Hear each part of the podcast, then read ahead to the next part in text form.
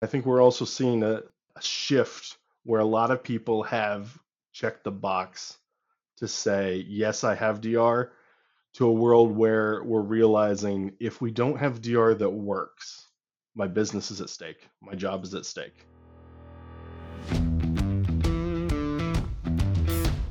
Technology is transforming how we think, how we lead, and how we win. From Intervision, this is Status Go, the show helping IT leaders move beyond the status quo, master their craft, and propel their IT vision. Welcome back to our continuing series about data protection strategies using disaster recovery as a service, or DRaaS. I'm your host, Jeff Tunn.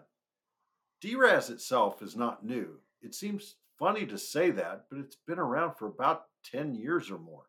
What is new is the ability to use public clouds like AWS or Azure for the replication target. Today we are going to talk about the advances that makes this thing a reality and a couple of real-world examples of using DRaaS to the cloud.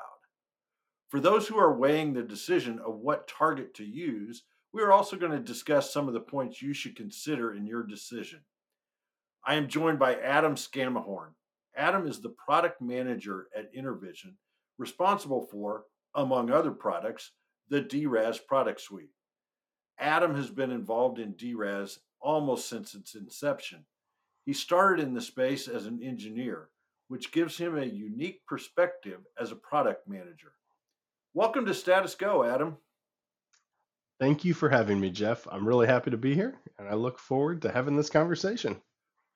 It's kind of fun to be thinking about this conversation today, Adam, because you and I have worked together in a couple of different ways that I'm going to I'm going to touch on here in a minute. And I talked a little bit about your background already, but I'd love for you to share more about your career journey and what led you to your role as product manager in the data protection space. Sure. So, as you said, I did start my IT career as an engineer. And about 10 years ago, I started doing a lot of disaster recovery as a service related activities. Of course, back then, most of the DR I dealt with relied heavily on storage replication technologies and mm-hmm. required buying matching hardware for everything in production to be able to run your data center in that recovered state. I got to be involved with a lot of the improvements as things came along and software defined DRaaS helped build a lot of the first iterations of what's become the modern evolved disaster recovery as a service solution. As DRaaS and resiliency overall evolved, so has my career, and I've gotten to use a lot of what I learned to help others architect and protect their individual environments. And for the last couple years, I've had the privilege to build and update solutions and provide protection at an even wider audience. Well, as I mentioned, you and I have worked together. I've had the distinct privilege of working with you for almost 10 years. Mm-hmm. First as a client and then as a co-worker at Bluelock and then Intervision. And I tell the story of our DRaaS journey that we went through quite often. In fact, we have a webcast series on data protection strategies in which I tell that story that and that webcast series will be out sometime in Q3. You were a big part of that. I was the client and you were one of the engineers that helped implement and provide the as a service. It's hard to imagine that this technology has now been around about 10 years. What changes in the DRaaS space have you seen in that time? Definitely. So, a lot's changed, obviously, in the last 10 years. And, you know, I mentioned how we've gotten more hardware agnostic. And when I first started doing disaster recovery as a service. Uh, the virtualization was really the big first change that that really made a big difference. And with virtualization, you didn't have to worry about where your machines were running on necessarily the, the compute side of things. You did still have to worry about the storage side of things. So what organizations were doing is they were duplicating their storage purchase. So if you had a enterprise grade EMC storage array that all your machines were running on, you bought a second one and used that storage vendor's um, native replication to then replicate into another data center where you had purchased virtualization hardware that could run in a DR scenario, or to some kind of a hosting provider that, that allowed you to utilize that storage in a colo scenario. That made a big change initially in not having to buy like for like servers.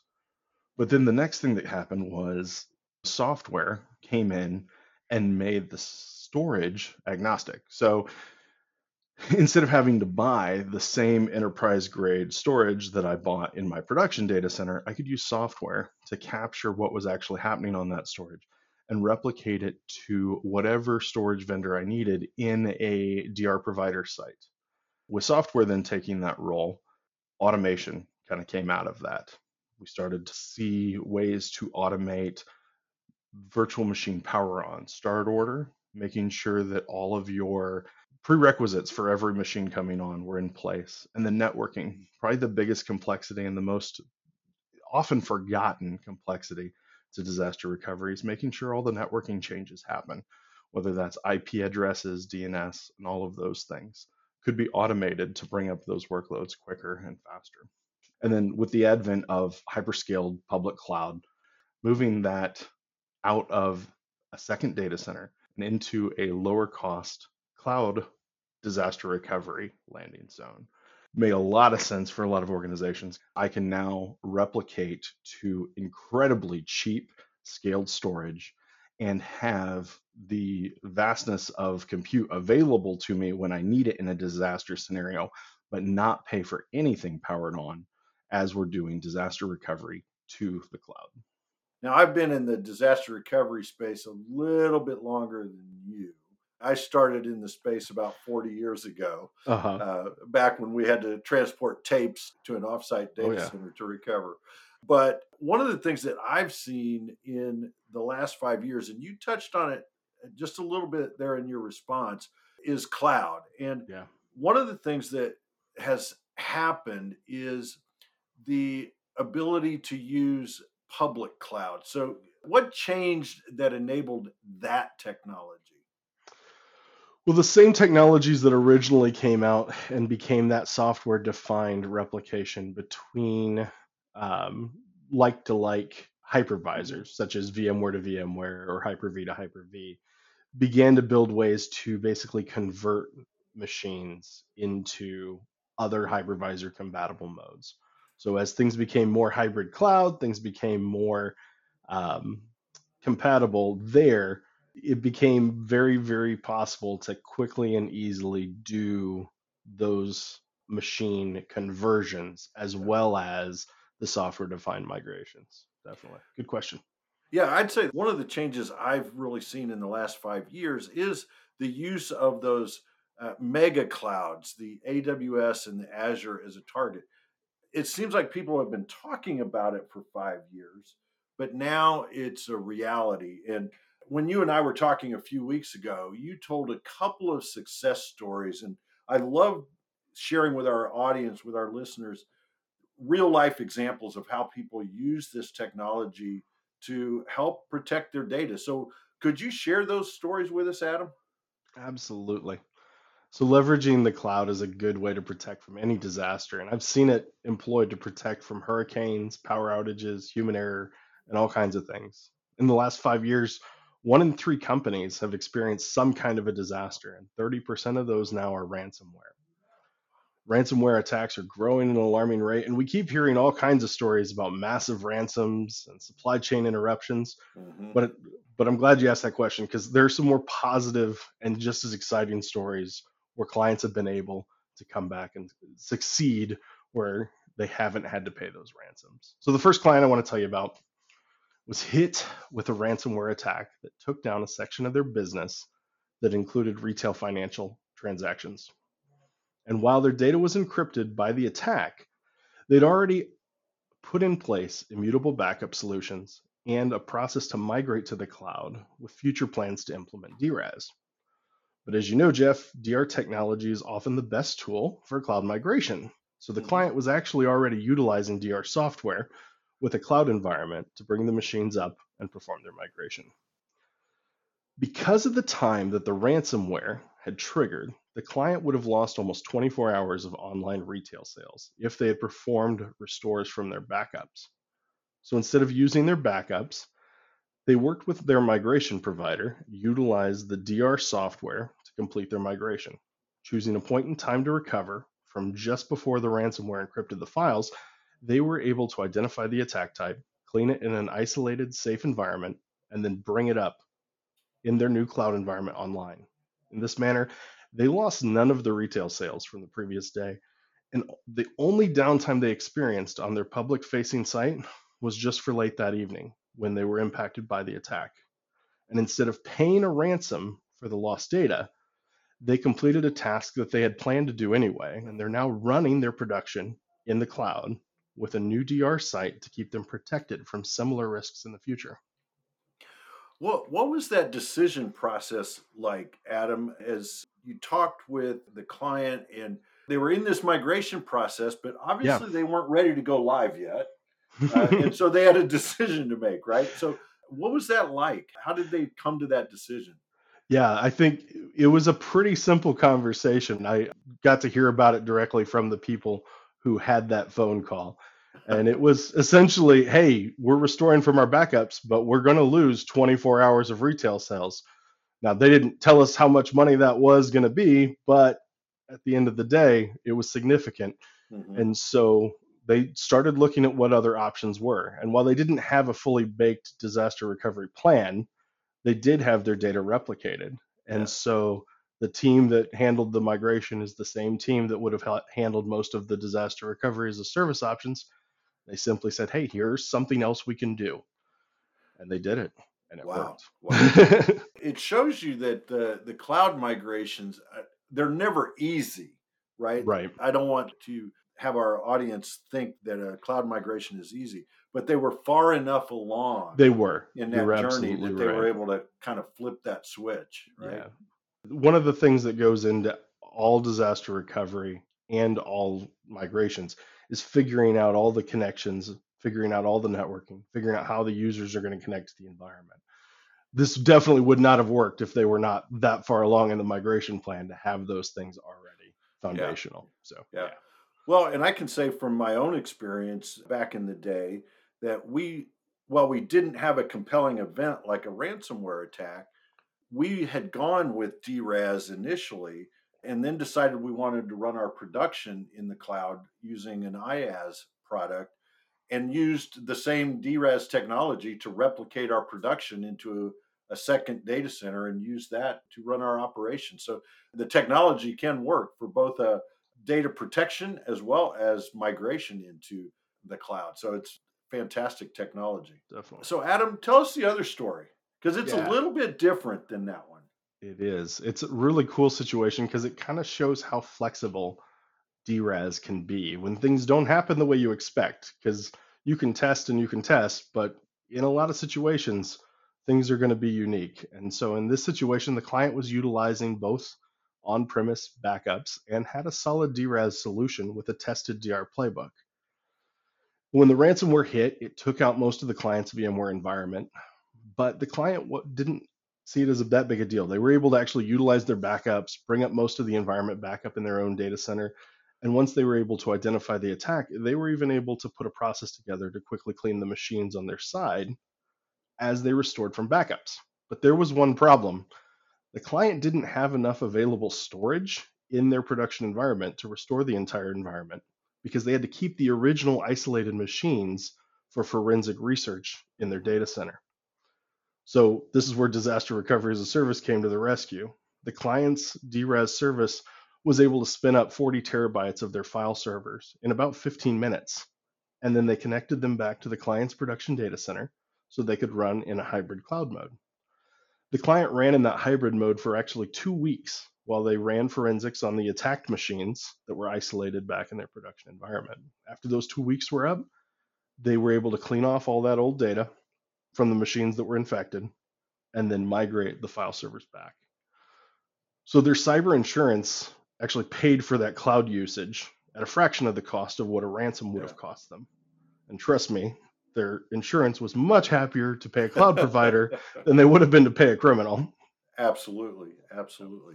So this may be a question. Uh, I'm going to throw you a little curveball here, Adam, because it occurred to me while you were telling that story. Uh-huh. And if this is uh, outside your knowledge or outside your expertise, don't hesitate to mention that. But you mentioned that they had to segregate or quarantine off their production environment for forensics. I think sometimes that runs counter to the IT professional who wants to get their systems up and running as quickly mm. as possible, right?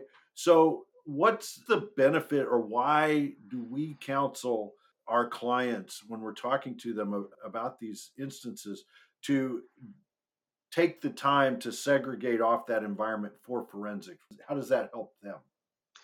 Well, in a lot of situations, their cyber insurance is going to require it. Uh, so, right off the bat, if they've got cyber insurance, which if you've got data that you're protecting with DRaaS, you should probably have cyber insurance of some kind. Mm-hmm, mm-hmm. It's going to have requirements to be able to want to know how they got infected, what the attack vectors were, and all the details about what actually happened, right? Mm-hmm. And so when we build disaster recovery plans, we always work through all of the different possibilities about you know what the client is wanting to protect themselves with, whether that is ransomware, natural disasters, human error, all of those things that I mentioned before. Mm-hmm. But we always want to have a plan in place if forensics are needed to not delete the original machines. Mm-hmm. And so we isolate those, we make sure that nothing can get off of them from a network standpoint, but that the data is still there so that you can do the research needed to make sure that it, one, it doesn't happen again, but also your insurance company has the data that they need. Yeah. So that they can try to determine where it came from. I assume that that also helps with the cleansing process on the on the other copy of the data, right? It does. It does. Especially with ransomware, there's lots of different ways to clean ransomware off of machines, but identifying what it is and how it triggers is uh, is key. So there's two basic categories. Ransomware can either be a time bomb where it's just sitting and waiting to go off, or it can have a trigger. It can be waiting on some specific event to happen, and when that happens, that triggers it. And so, with you know a lot of these stories, and a lot of times when we see disaster recovery save someone from ransomware, it's its ability to go back in time before things are encrypted, isolate it, identify it, and then clean it. Yeah. Because if you can't do that, just going back in time isn't going to save you if the file's still there, you're just, it's just going to trigger again, right? Yeah, yeah. So you've got to have all of those steps in place to make sure that you're able to clean that data. Well, thanks for sharing those stories, Adam. I think it's always important to hear real life examples. I want to back up in the process a little bit. Some of our listeners are probably contemplating this new approach to disaster recovery. What are some of the drivers that you have seen lead people to DRaaS? Yeah, it's a good question. There are dozens of different drivers, but I think most of them, especially disaster recovery as a service to the cloud, can kind of be categorized in three big categories. And the first of that's total cost of ownership um, and the total cost of ownership reduction. So either you're setting DR up for the first time or you're doing a DR refresh, the cost of ownership when using the DRaaS model and the cloud model provides significant savings over doing DR the traditional way. The second one is geographical diversity. So, cloud providers can give clients access to world class data centers all around the world. And as companies expand globally, they need someplace close enough to where they're at with low enough latency to effectively use their available bandwidth, but far enough away to provide an air gap of protection against mm-hmm. potential disasters, whether that be any of those things that I've mentioned. And then the last big category is kind of the cloud first strategy. So we hear from clients all the time who want to get out of the data center business altogether, but they're worried about things like skill gap, adoption rate, migration costs. Resiliency products like disaster recovery as a service tested in the cloud is the best way to start this initiative. You get to see how your workloads run in a cloud environment and you get to hone the skill of your own IT staff with the cloud to build up the both the understanding and how to operate in that mode in an isolated planned test. And so that builds confidence and it helps you plan for the future of running those workloads in the cloud. When you were in the engineering team, Adam, Mhm. and you were guiding clients through these tests. Did you use that as teaching moments with them as they were experiencing cloud? Was there that opportunity? Yes, absolutely, especially with testing those workloads in the cloud. Mhm. Um, one of my favorite parts of being an engineer was showing others how to utilize the tools to help improve the way their environment run. And Jeff, you know this, you you know from Goodwill's migration to the cloud, seeing the way the workloads ran in that environment, how easy it was, how Mhm. how efficient it was, it became an easy story, and it's often an easy story to show those individuals working with you that the cloud is not a scary thing. It can be just as secure, just as powerful, um, if not more so Yeah. in a lot of ways. Yep. Yep. Excellent. Thanks. I just know because one of the roles that you had in the interim between engineering and product management was uh, client education, right? It so I know you're yes. passionate about that. I am. And uh, I also know because we were on the receiving end of some of that education uh, o- over the years, and it helped us make the decision. You mentioned uh, our experience. We found that our workloads actually ran better in a Mhm. recovered state than they did in our data center that was down the hall Right. uh, because of the equipment that it was running on and all the various things that, that go along with that. So we appreciated your guidance, and I think that's an important highlight for our listeners is that people go through these drivers, and it's real easy to talk about total cost of ownership, geographic diversity, cloud first strategy, but it's quite another to have lived that. And you've lived each one of those things. And I think that's an awesome testament to your career that you've been through a lot of that on both sides of the table.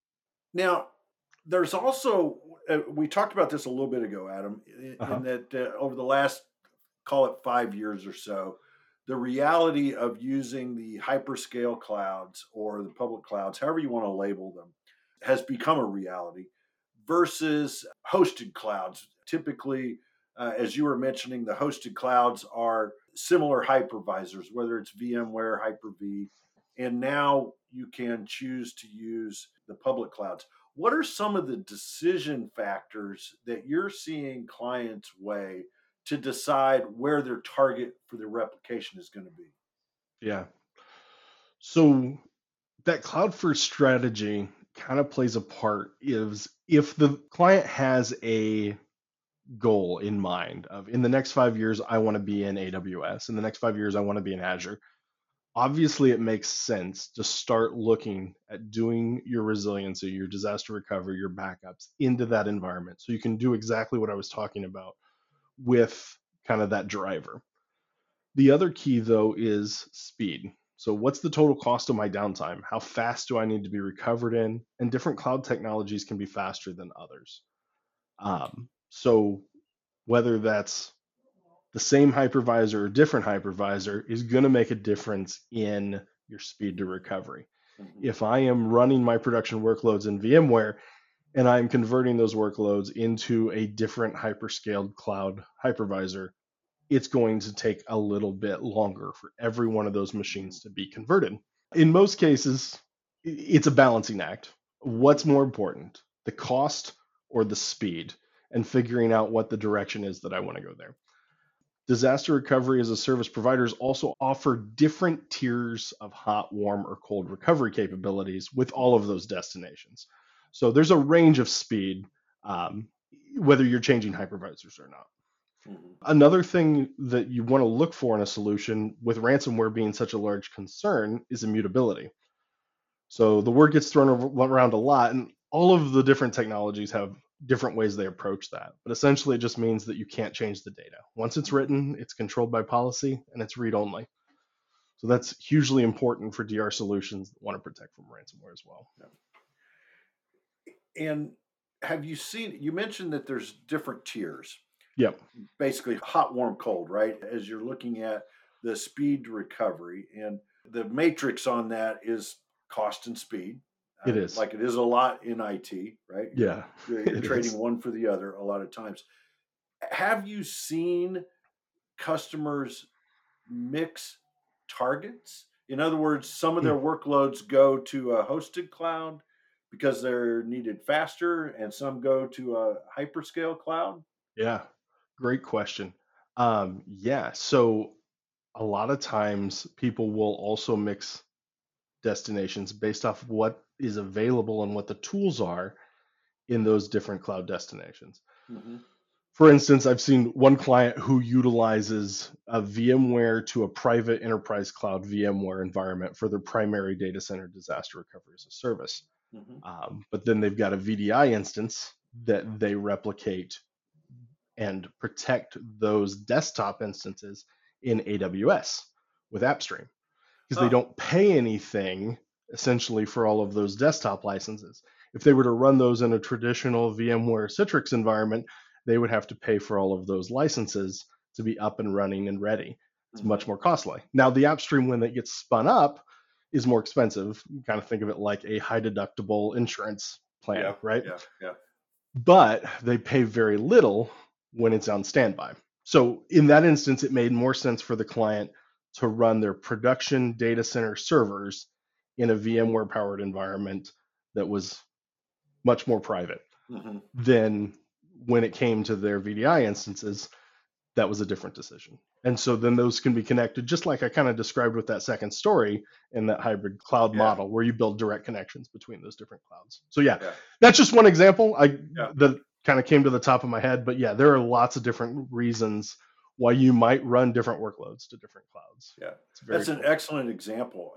And I know there's also uh, companies that are using the the hyperscale clouds as kind of that I'll call it compliance storage for some of their backups. And I know we're talking about uh, DRaaS as a service, but backup Sure. as a service comes to play uh, a little bit as well for those large amounts of data that you have to keep for compliance purposes, right? Right. Yeah, there's no way buying your own storage or even using a service provider with storage in a colo is ever going to get as cheap as what uh, the big mega clouds are able to provide on their really cold archive storage capabilities. yeah. So if you've got requirements to do that, rolling those things off to archive in the cloud makes a lot of sense. And we again have very similar examples where clients will run maybe a two month, six month in one cloud, and then they will roll those off for longer storage in another cloud. Yeah. Yep, Yeah. that happens a lot. and with the technologies it's again i hate to say that something's easy because i know there's a lot of work that goes into it um, but it's now standardized process which makes it repeatable right It is because the technologies have become so much more software defined and the automation is really click of the button. The solutions can get much more prescriptive. There's definitely not one fit for everyone, but when you look at what the needs are and when you look at where the solutions lie, it's definitely a lot easier to go in and say, hey, this is the best, smartest fit for the technologies that you're running to achieve the goals that you need to achieve. adam you know here on status go we are all about action we love to leave our listeners with a couple of things concrete things that they can do tomorrow because they listened to us today so what are a couple of things that our listeners can do Sure. So the first thing I'd say is test your existing DR solution. Bring, you know, we hear from clients all the time of I think I've got DR or uh, my my is replicated, but I've never run a test. So try and bring everything up and make sure your end users can utilize it. If you can't bring up your data center fully in a test, there's no way you're going to be able to do it when you're in a disaster state. Yeah. And while you look at your plan, make sure that you have plans for different types of disasters, whether that's natural disasters, human error, ransomware, myriad of other things. You want to be ready for how you're going to react differently in those different situations. Yeah. And then the second thing I'd say is do some research on cloud alternatives to how you do DR today. Do you have a solution that fits your cloud initiative as well as do you have a solution that fits your business requirements to recover? I love those, and and I'm sure that we've got uh, maybe a couple of listeners that are that are kind of cringing when you say test.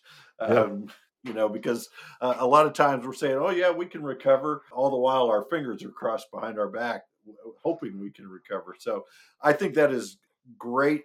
Test, review your plan, and research cloud options because the technology and the pricing today makes this a real advantage over more traditional disaster recovery. It does. And I think we're also seeing a, a shift where a lot of people have checked the box to say, mm-hmm. yes, I have DR, to a world where we're realizing if we don't have DR that works, um, my business is at stake, my job yeah. is at stake. Yeah. And so we've got to have DR that works. Well, and your stat that you talked about earlier that three fifths of organizations have experienced some kind of disaster. I bet if you polled a lot of IT professionals, they wouldn't think that it was that high. Yeah, uh, and I that's agree. just that's just stunning. So yes, as the adage goes, it's not if, it's when. It is correct. Yeah, yeah. Adam, I can't thank you enough for carving some time out of your day to, to talk with us. I've enjoyed working with you over the last 10 years, and I've enjoyed talking with you today. So thank you very much. Absolutely. Thank you so much for having me. I enjoyed myself. To our listeners, if you have a question or want to learn more, visit intervision.com. The show notes will provide links and contact information. This is Jeff Tunn for Adam Scamahorn. Thank you very much for listening. You've been listening to the Status Go podcast. You can subscribe on iTunes or get more information at intervision.com. If you'd like to contribute to the conversation, find Intervision on Facebook, LinkedIn, or Twitter. Thank you for listening. Until next time.